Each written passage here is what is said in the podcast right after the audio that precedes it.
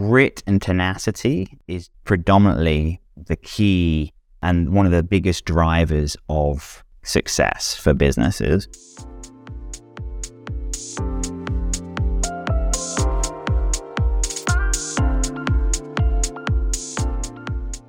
Entrepreneurship can sometimes be a lonely journey, so talking with people like Dan Bladen, CEO and co founder of Kadence, is kind of therapeutic for me, I must admit. I loved hearing some of Dan's passion for impact and change through what he's doing, how his personal faith and values drive what he does, and also hearing some of his thoughts on the future of workspace. If you want to hear more stories like Dan's, as well as get some industry leading workshops on topics around scaling your organization, starting your organization from industry practitioners, then don't forget we have the wonderful summit coming up on May the 18th in London, England. So head over to wonderfulsummit.com to get your tickets. And as a very special thank you to our podcast audience, we have a discount code for you to get 20% off the ticket price. So head over to wonderfulsummit.com Click book now and use the code WS20 to get 20% discount on what is already a reasonably priced ticket. It's going to be a fantastic day of networking, inspiration, and practical challenge. So hopefully, I'll see you at the Wonderful Summit on May the 18th.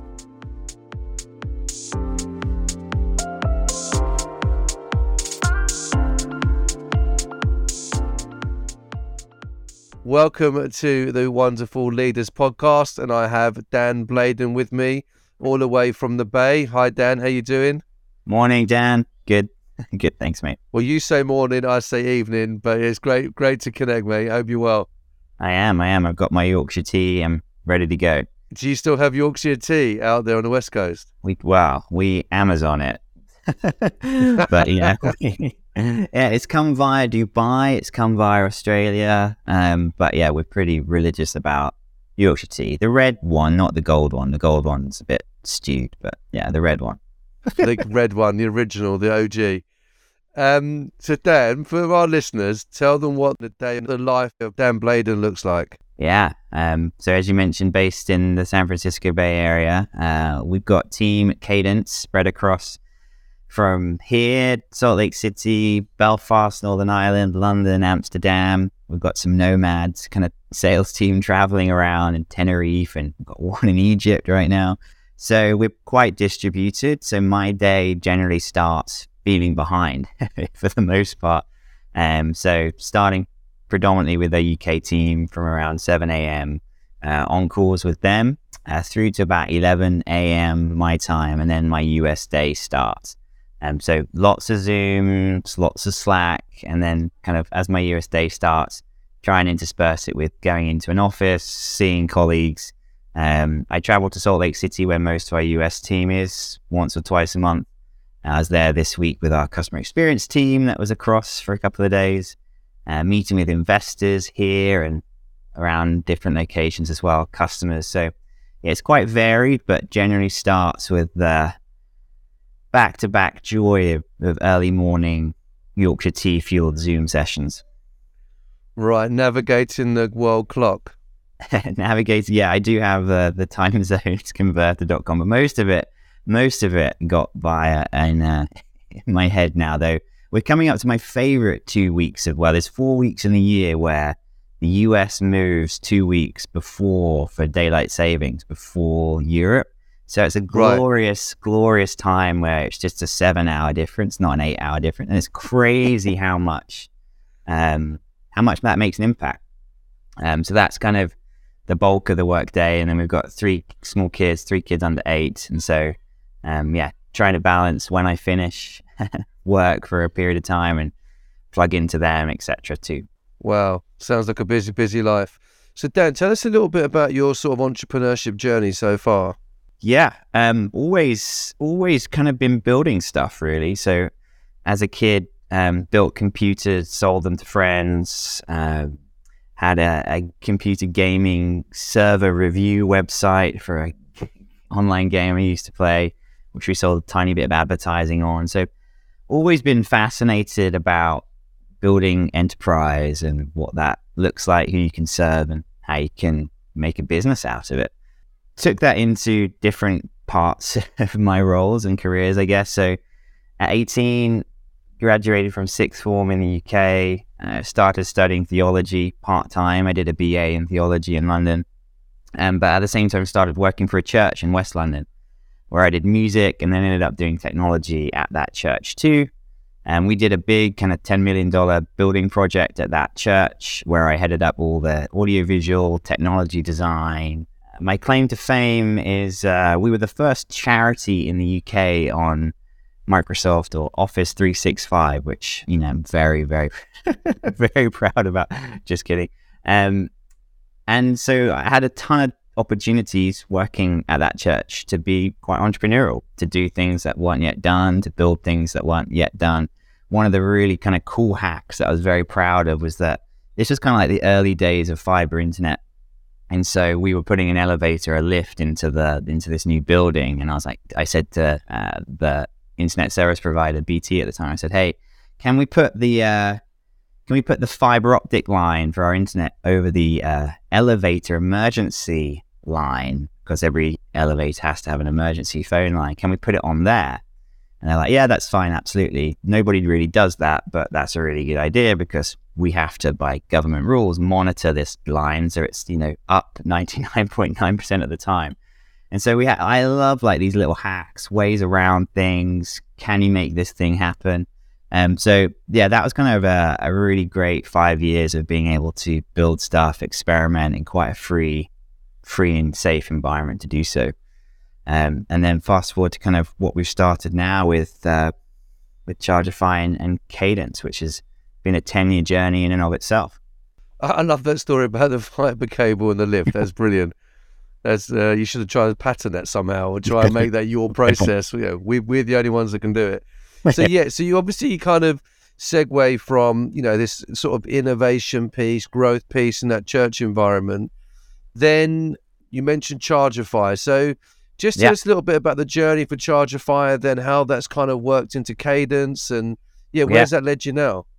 Yeah, so in 2013, my wife and I went traveling around the world for six months. We went from South America around to India, uh, the long way around. And we spent a ton of time in coffee shops and bars and hotels, as you can imagine, and hostels. And after a while, realized that we were going into these coffee shops in all parts of the world, um, not really for coffee. Like we were going in to take a break from the chaos of whatever country we were in. Um, but we were going in predominantly to recharge our devices and re- reconnect with friends and family back home on the on the coffee shop's Wi-Fi.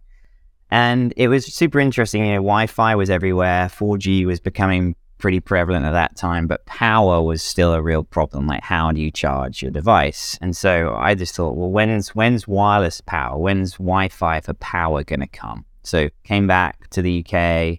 Um, I was finishing off this degree I was doing in theology. Um, and as I was finishing it off, um, had the idea for Chargifi. So putting wireless charging into tables, in coffee shops, restaurants, hotels, uh, stadiums, and offices. And this was five years before the four years before the iPhone had wireless charging. So like this was really really early, and so thought it'd be really cool that you know we could do for power what Wi-Fi had done for connectivity and start putting these wireless charging zones in all sorts of public and, and private places we ran that business uh, for about nine years, from 2013 through uh, through, and uh, raised 17 and a half million dollars for that business from major investors like Intel and Hewlett Packard Enterprise and a bunch of other pure play venture capitalists. Moved to the Valley in 2019 uh, to grow the business here, be closer to some of our investors and some of our customers here. Uh, and then in in March, four months after we moved, our world changed uh, the pandemic struck. well, We were locked in and, uh, yeah, happy to double click into that transformation into Kadence. But that was kind of the Chargifi journey was really cool idea that made tons of logical sense that took quite a lot of backing, uh, was able to attract quite a lot of backing. But what was really interesting about Chargifi was that um, it was the right idea. I think looking back on it, it was ahead of its time uh, and still is quite honestly ahead of its time. Right. And it's more of a vitamin and not a painkiller. It was more of a nice to have for people rather than a must have. And it still, I wouldn't say, has crossed that chasm into must have, which is something that we've seen completely on the other side uh, with Kadence in the last two years. Right. Amazing.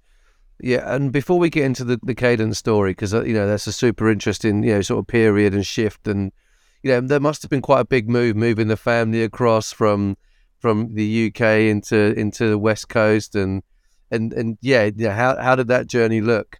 Yeah, I mean, it's I was really excited about moving to the US. It was 2020, massive West Wing fan, so there's going to be an election that we could really dig into, um, and I mean, what what a crazy period of time. I mean, the election was wild. We had wildfires here in San Francisco. If you can remember those photos yep. of, of orange skies. Um, we had BLM was huge in the US and the riots right. that were um, around that time too. So it was a really, really strange environment. And for our kids, bless them, you know, our youngest was under two years when he moved. Like they didn't go to school for 13 months. Um, so Silicon Valley was really, really cautious about about return to some sense of normality.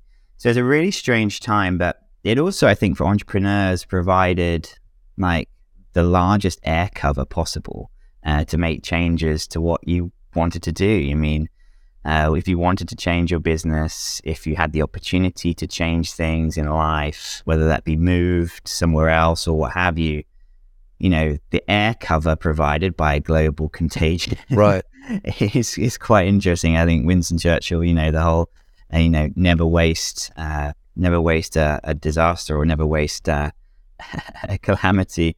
So I am. Uh, that's what we did. You know, shortly after moving here, we had customers renege on their purchase orders, and we had we had a hardware component to our product, right? So we had customers canceling thousands of wireless chargers with us that we had already purchased and and had a role in manufacturing. Um, and then fast forward to May 2020, one of our um, prospects in New York said, "Hey, you know, we're looking to put Chargifi across our offices in New York. We'd started to use the product to try and check people into desks. So as you put your phone on a wireless charger in uh, Accenture's offices in New York, even today, when you put your phone on a wireless charger on their hot desks, on their hotel desks, in their offices, um, it will recognize you and check you into that desk. Um, and as we were, people were interested in this more and more as people started to reconsider how they were using their real estate um, in what they were quickly becoming, you know, kind of a it wasn't called hybrid then. I think we're juggling about 12 different names for what hy- hybrid right. is going to be called. Um, and one customer said, Fortune 50 company, hey, uh, we're going to go from three buildings to one building in Manhattan, and we're going to remove 49% of our desks. A brand you'd recognize. Um, can we use Chargifi to manage our hybrid workspace? You've got, you're going to have wireless chargers on every desk. So you've got the desk level data on how our spaces are being used. Can we use you? And, and two thoughts kind of came to our minds at this time. Like, number one, this is an incredibly large market. there are millions, hundreds of millions of white collar workers at desks. But number two is that I really don't want to give my life, my next 10 years, to desk booking software. Like, that doesn't sound very intriguing. doesn't sound like there's something I want to chase after. But as a management team at now Kadence, as we've rebranded from Chargifi, we've got a bunch of people with young families. And quite honestly, what we what we saw during the dark days of the pandemic was a really dystopian picture of what work in the future could look like, or might look like rather. And so I was really, really excited about the opportunity to play a role in making sure that the future of work did not turn out to be like that and that it was as benevolent as we possibly could make it. The other part of it that I found intriguing was all the moving pieces of hybrid. You know, in the past, people were very predictable and spaces were very static. And now staff are highly unpredictable for the most part on when they're going to go in, who they're going to go in with, where they're going to be. And spaces are highly flexible most of our customers have moved to hot desking. And so there's this really neat and interesting opportunity for optimizing, load balancing, orchestrating people in space, which is a company's two largest costs. And we think if you can orchestrate people and places, uh, you've got a chance to what we call impact your triple bottom line. So impact your people, the planet, as well as your profits. And so there's this really, really interesting, and we feel very missional, and I feel personally called to this to shape the future of work for what the next generation is going to inherit. You know, well, you and I, Dan, inherit, inherited offices from the industrial age, and uh, whatever we all do uh, over the next 10 years for hybrid is what our kids are going to inherit for the connected age and their kind of default of work. So we feel very missional about that and called to that, but at the same time, there's a really fascinating technical opportunity here to to try and solve. Wow, brilliant! That's an amazing journey, and I'm I'm nodding my head away because I, you know I put I'm resonating with so much of what you're saying, from from my own business experience and the journey that we've been on, being the other side of the coin. You know, we've gone from fully office based team, largely based in one location environment, to now recruiting people from all over the country, staff yeah. in Portugal, staff in South Korea, you know, we got remote wow. teams now working, you know, US side, Eastern Europe, and uh, India, and just you know that whole piece about shaping the future of work, I think is so profound because I think people are finding needing to re-find themselves in such a um, a real way. You know, what does yeah. work look like? What does yeah. purpose look like? Where do I find myself? How do I find relationships? And I love, I love, I love what you're sharing there. Now, you probably, I think I've already picked it up, but listening to everything you're saying, what's the kind of North Star then for Kadence? Yeah, our North Star for Kadence is what we refer to as monthly flourishing users or the acronym MFUs, which right. we find hard not to forget. MFUs. um, so um, month, monthly flourishing users is what we um, what we look after, and, and we think that people do their best work when they're in the right place with the right people at the right time, focused on the right things. And so you know, we take a very, in my view, theological view of flourishing, or for want of a better expression or an easier expression, like a gardener's view of flourishing, that, you know, plants, when planted in the correct conditions with the right, right. environment in season, flourish, and flourishing is bearing fruit. And so we track our MFUs, and that's our North Star. And MFUs, monthly flourishing users, uh, drive our revenue. They drive our product design. Uh, the more people use the product, the more revenue we make. Obviously, from a commercial perspective, um, that keeps everyone happy, Kadence and investors, and we get the chance to grow the business and have have more impact.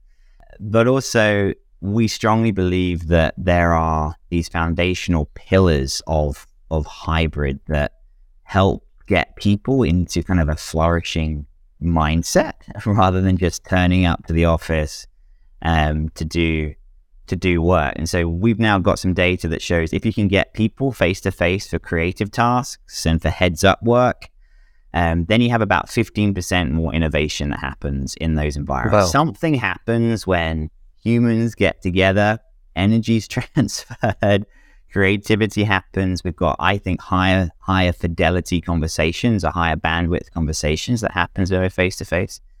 But at the same time, if you offer remote as part of your hybrid strategy, then you have about 35% less resignations. So the truth is, regardless of black and white and what the press says, the truth is a really thick shade of gray um, that both hybrid in person and hybrid remote works. And, and we kind of think that these monthly flourishing users are kind of built on these kind of four key pillars of trust, alignment, execution, and flourishing that can impact, you know, people, planet, and profit. The Wonderful Summit is a one day event for Christian entrepreneurs, investors, and innovators to network be inspired by some amazing speakers, and attend a range of practical workshops. So, whether you're a startup, looking to scale, or looking for investment, join us in London on May the 18th for a conference like no other.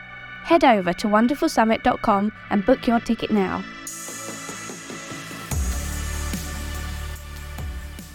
So, from a bird's eye view, from a kind of, you know, 20,000 foot view, you Yeah. know, we've now got used to this understanding of hybrid and remote working and, you know, that kind of, that kind of um, sense of, and I love the way you use the word flourishing. I'm, I, I feel, I feel like that's a vision for the working world.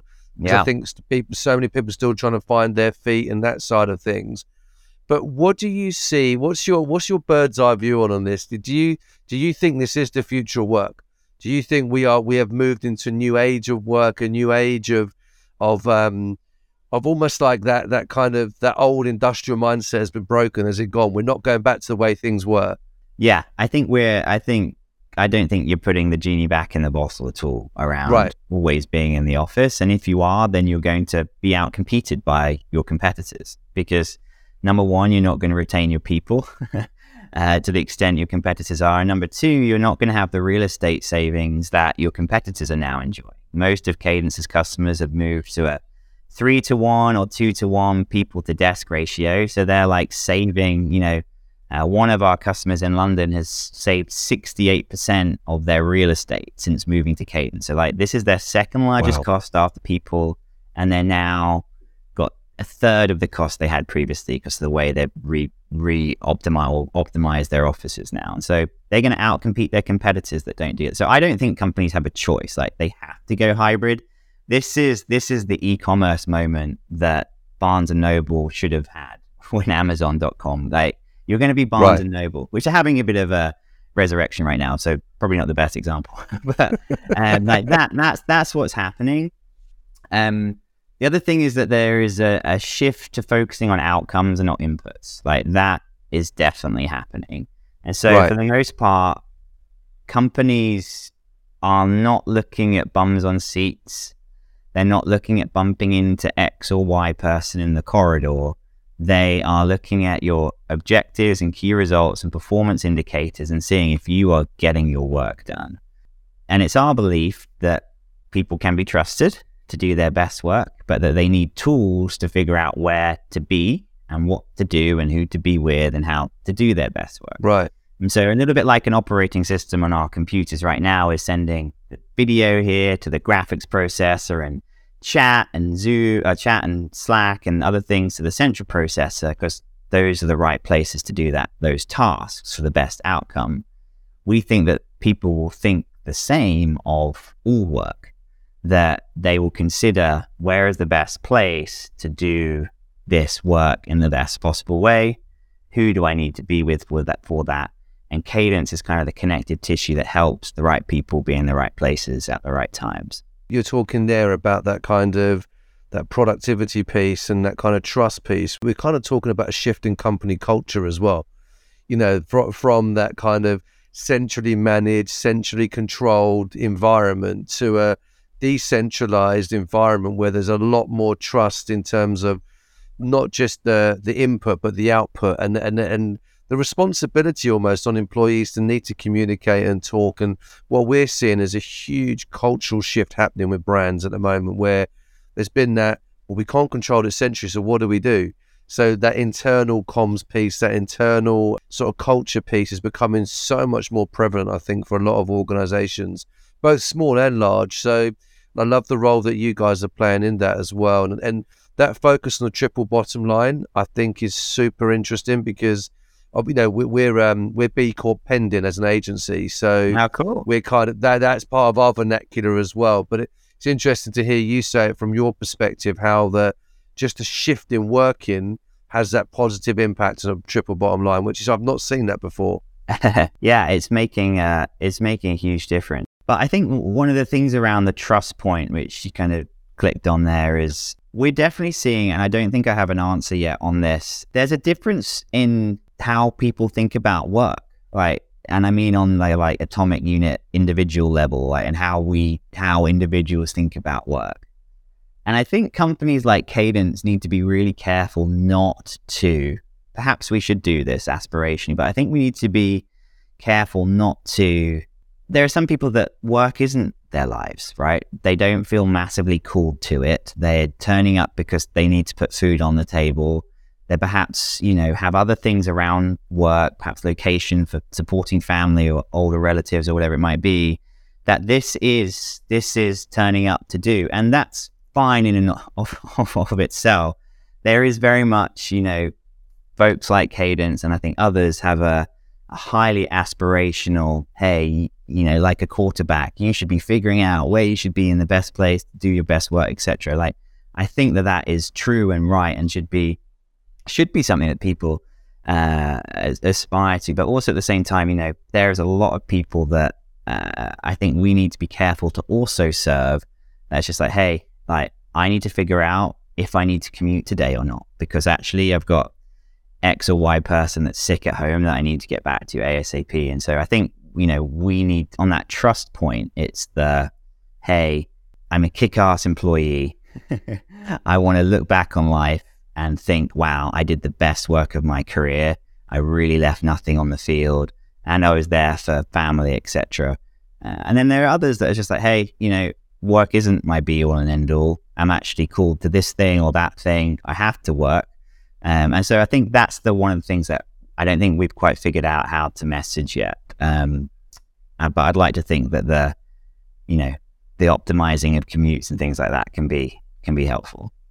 Absolutely, I think that's all part of it, and I'd love to uh, open up a conversation, but not not now during the pod, but about how, as employers and as people that are running organisations, how do we help our staff to go on that journey, to to go on that both that personal development side of things, of finding purpose and engagement and passions, and you know what part of that is lived out in the workplace as opposed to not you know, because we're not we're not meant to be everything at work.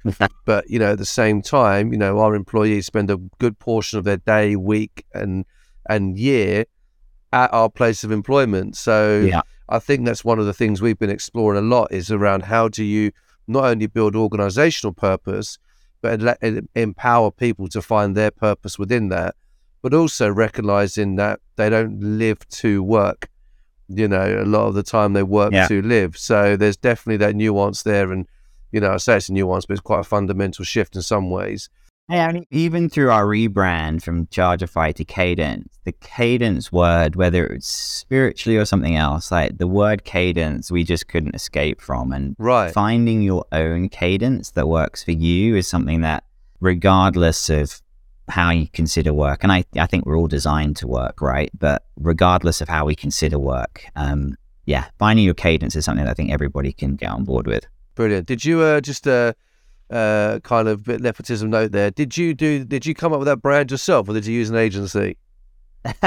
we came up with ourselves.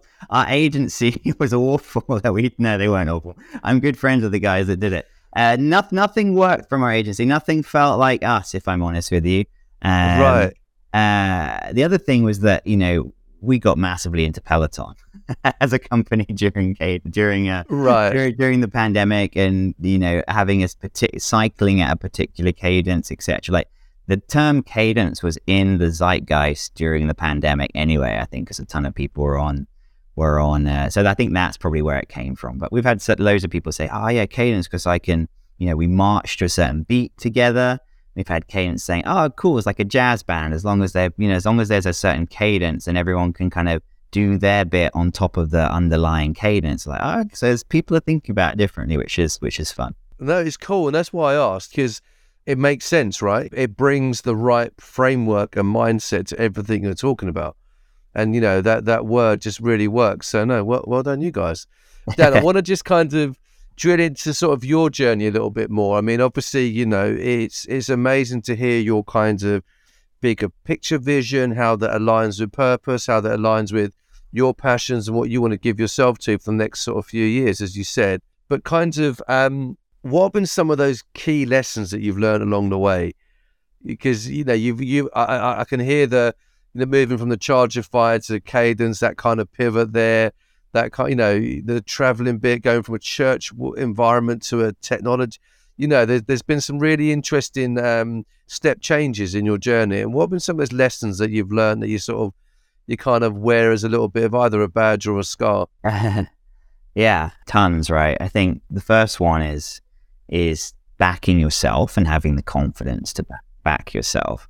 I think that's something that I've definitely noticed is a key difference between founders in the UK and founders in the US. Like investors dial down the founders here. When you're being pitched by a US founder, for the most part, the investor will, uh, you know, take that person down and give them a discount, right? When they're thinking about how, where their business currently is. Whereas I think with UK founders, and I've got the huge privilege of working with a bunch of them, it almost is the other way around. Like I almost have to like tease out of them, you know, what are they really amazing at? What are they world class at? You know, one of my favorite questions to ask in the interview process with Brits is, "Tell me about your superpowers."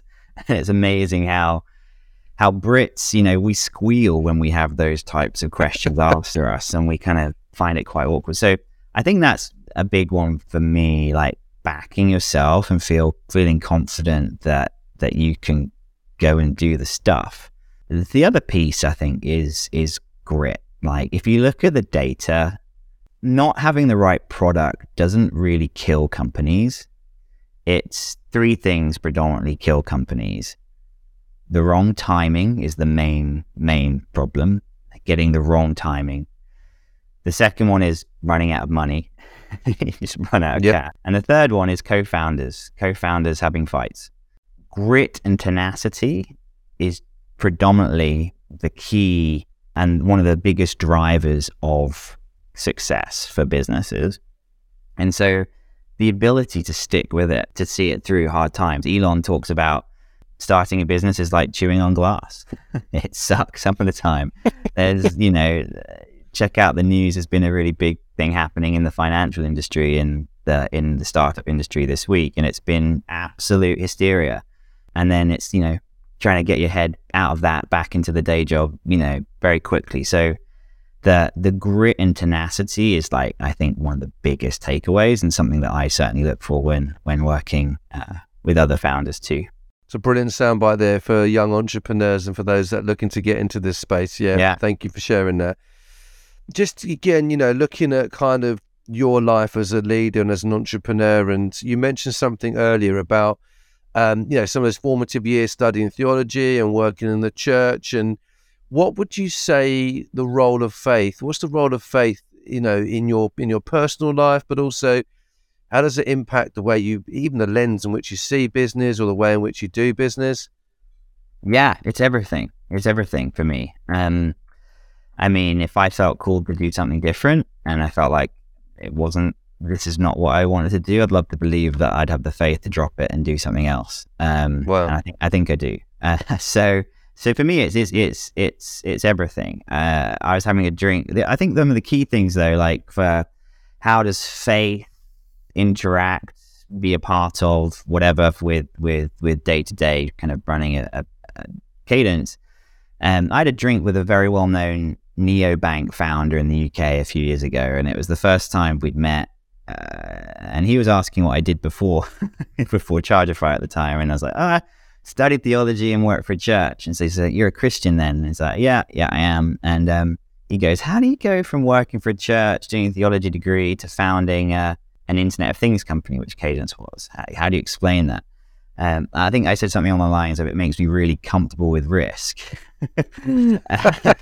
uh, because ultimately, like, none of this is about me. I did don't think we did anything. I didn't think I did anything to get here, and I believe that I'm not res- ultimately responsible for providing for me and my family. Not that there is a a guaranteed amount of success that we will have or anything like that, but I think it does certainly provide a stronghold and a platform and foundation to to operate from. Um, so that's number one. Like makes me really comfortable with risk that you know this isn't the be all and end all of eternity.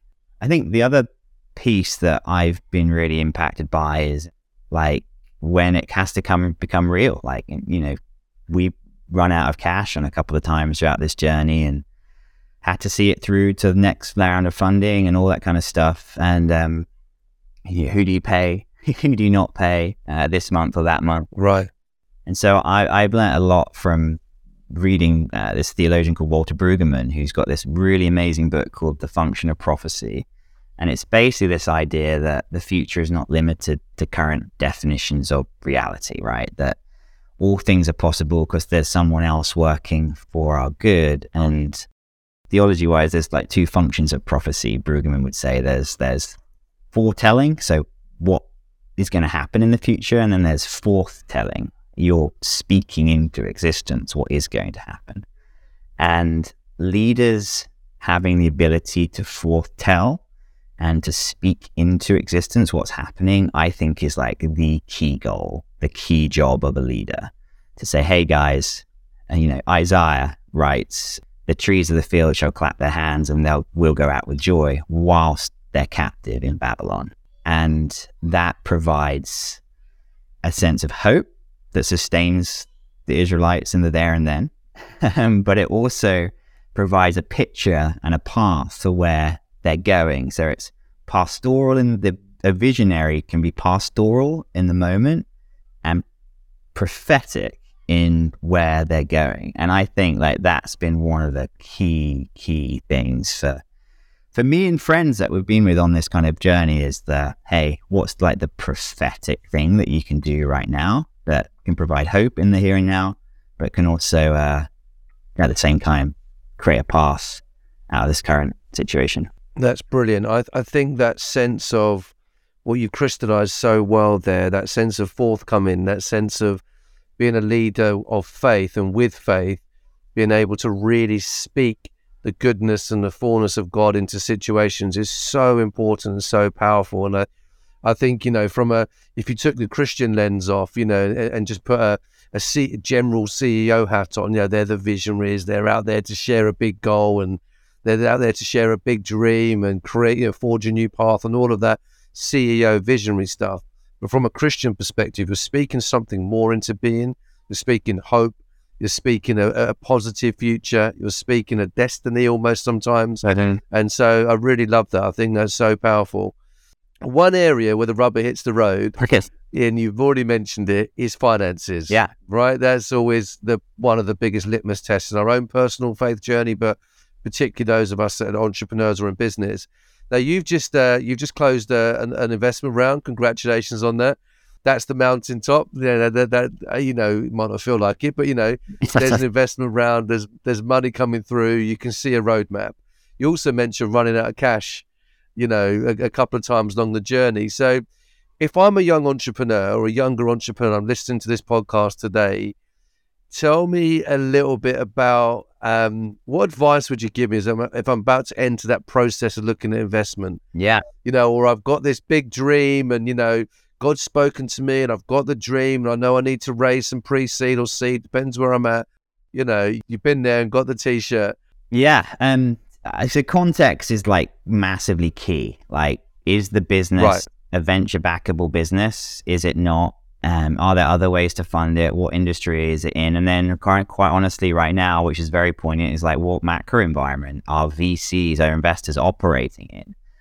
So I would say the vast majority of businesses are not VC backable. Like the vast, vast 95 plus percent. Like the economics of a venture capitalist, they need to be returning their fund four times over. So they're going to raise X amount of millions and they need to be returning that kind of 4x. The average is about 2.5x, um, but they need to be returning. And that's what their goal is to return 4x, which means if you're spreading bets across a bunch of different companies, a ton of those companies are going to fail, which means your real outliers are where the profit comes from. Right. And so they're not interested in medium outcomes. Like you doing a 10x business from when they invested does not return their funds to their investors. And so you've really got to be swinging for the fences. Like this, I think, eventually. Uh, there are very few VCs out there, I think, that are comfortable with a low $100 million outcome. Like everybody's building their fund dynamics around billion dollar outcomes for the most part. Right. And part of that is part and parcel with where interest rates have been and the amount of funding coming into VCs. But you know, if they're deploying a billion dollars worth of funds, they got to return that. like they wow. they need to have outsized outcomes.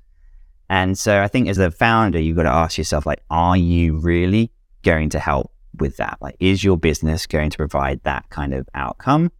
And you can save yourself a bunch of time if you don't think it is. So I think, and you know, you can pitch in different countries and different environments and different stages, and they'll have a slightly different answer on that. And that math changes on, you know, different times and periods. But I think that's a general rule of thumb. So I'd advise for most businesses that are not, that are quite honestly not high growth tech businesses, not to take VC funding. Um, I don't think it matches.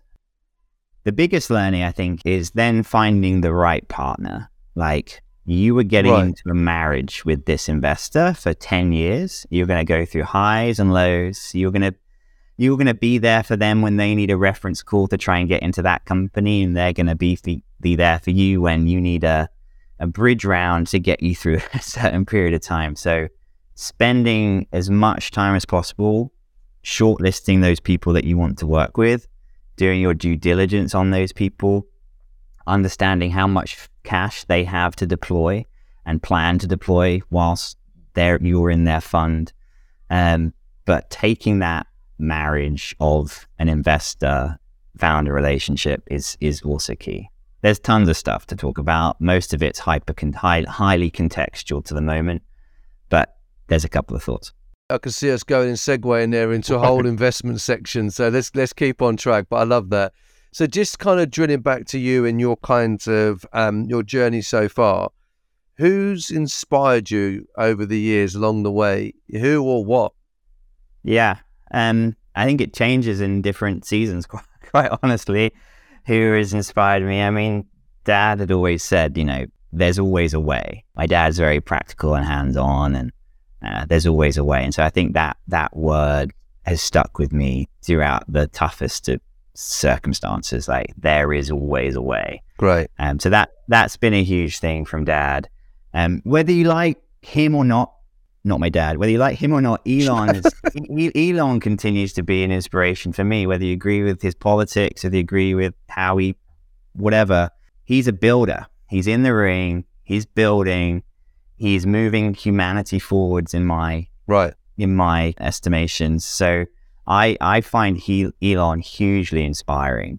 Commitment to product, taking new industries, space, payments, uh, AI, cars.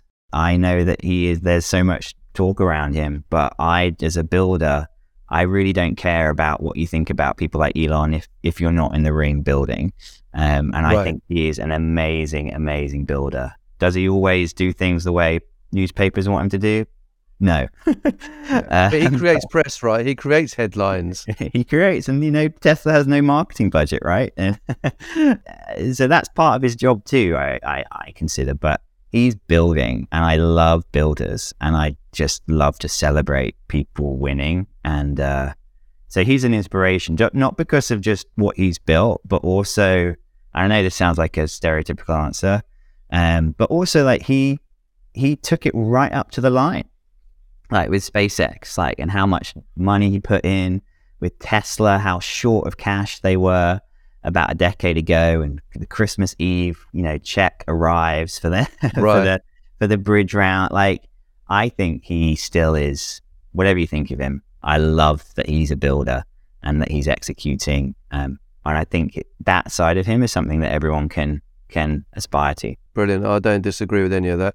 So, what do you do for fun? How does a founder entrepreneur switch off with three kids as well? Yeah, three kids different. Like vacation holiday is different beast now, right? Um, than than what it used to be. Uh, living in the Bay Area, we've got great access to the outdoors. So, like, we love. I think someone said to me the difference between New York and the Bay is that a good weekend is in New York is how many places you had brunch and had dinner, uh, and in the Bay Area it's how many miles you hike. Awesome. Uh, so we're very fortunate to have all the outdoors here. So as a family, we hike, uh, we sorry, we camp a ton, uh, and we can do that for the most part of the year. And so just having having the ability to do that, and then at this time of the year, we're skiing a lot too. So you know, in Europe, it's a much bigger feat having to get from London out to the Alps or wherever. Not something we were able to do all the time at all. And now here, we're able to do that in a drive uh, on a Friday afternoon and then come oh, back amazing. Sunday. So, you know, we love that. Um,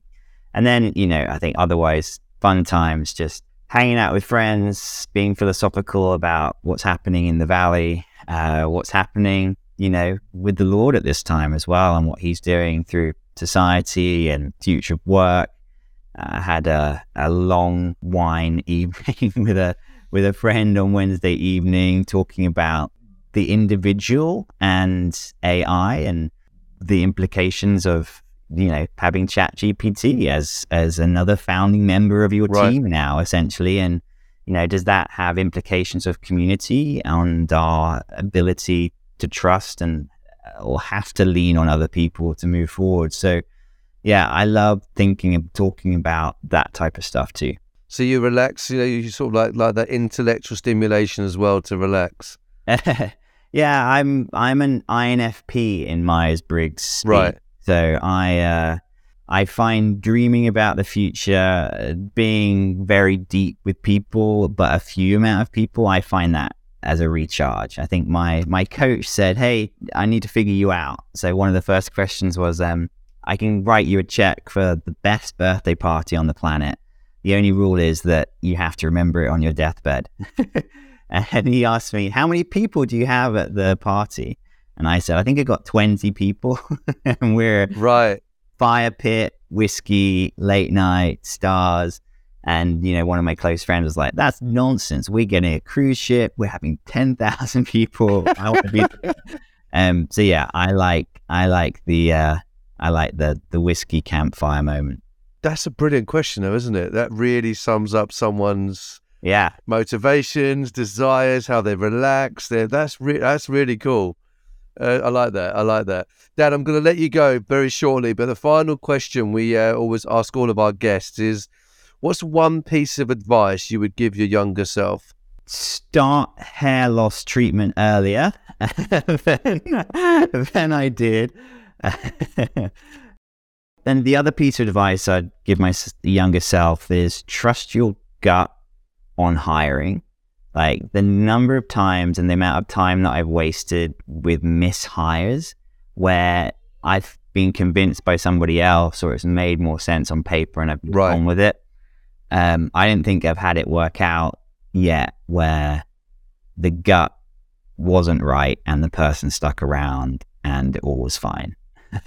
so I think trust your gut on hiring and with people in general. Like that's been a huge, a huge uh, learning over the last 10 years of doing this. Brilliant. Dan Bladen, such a privilege and honor to spend time with you, my friend. And uh, thank you for all your input and bless you for all you're doing out there and with the business and with family life and everything you're doing. And uh, yeah, enjoy the ski season. Thanks, man. Godspeed.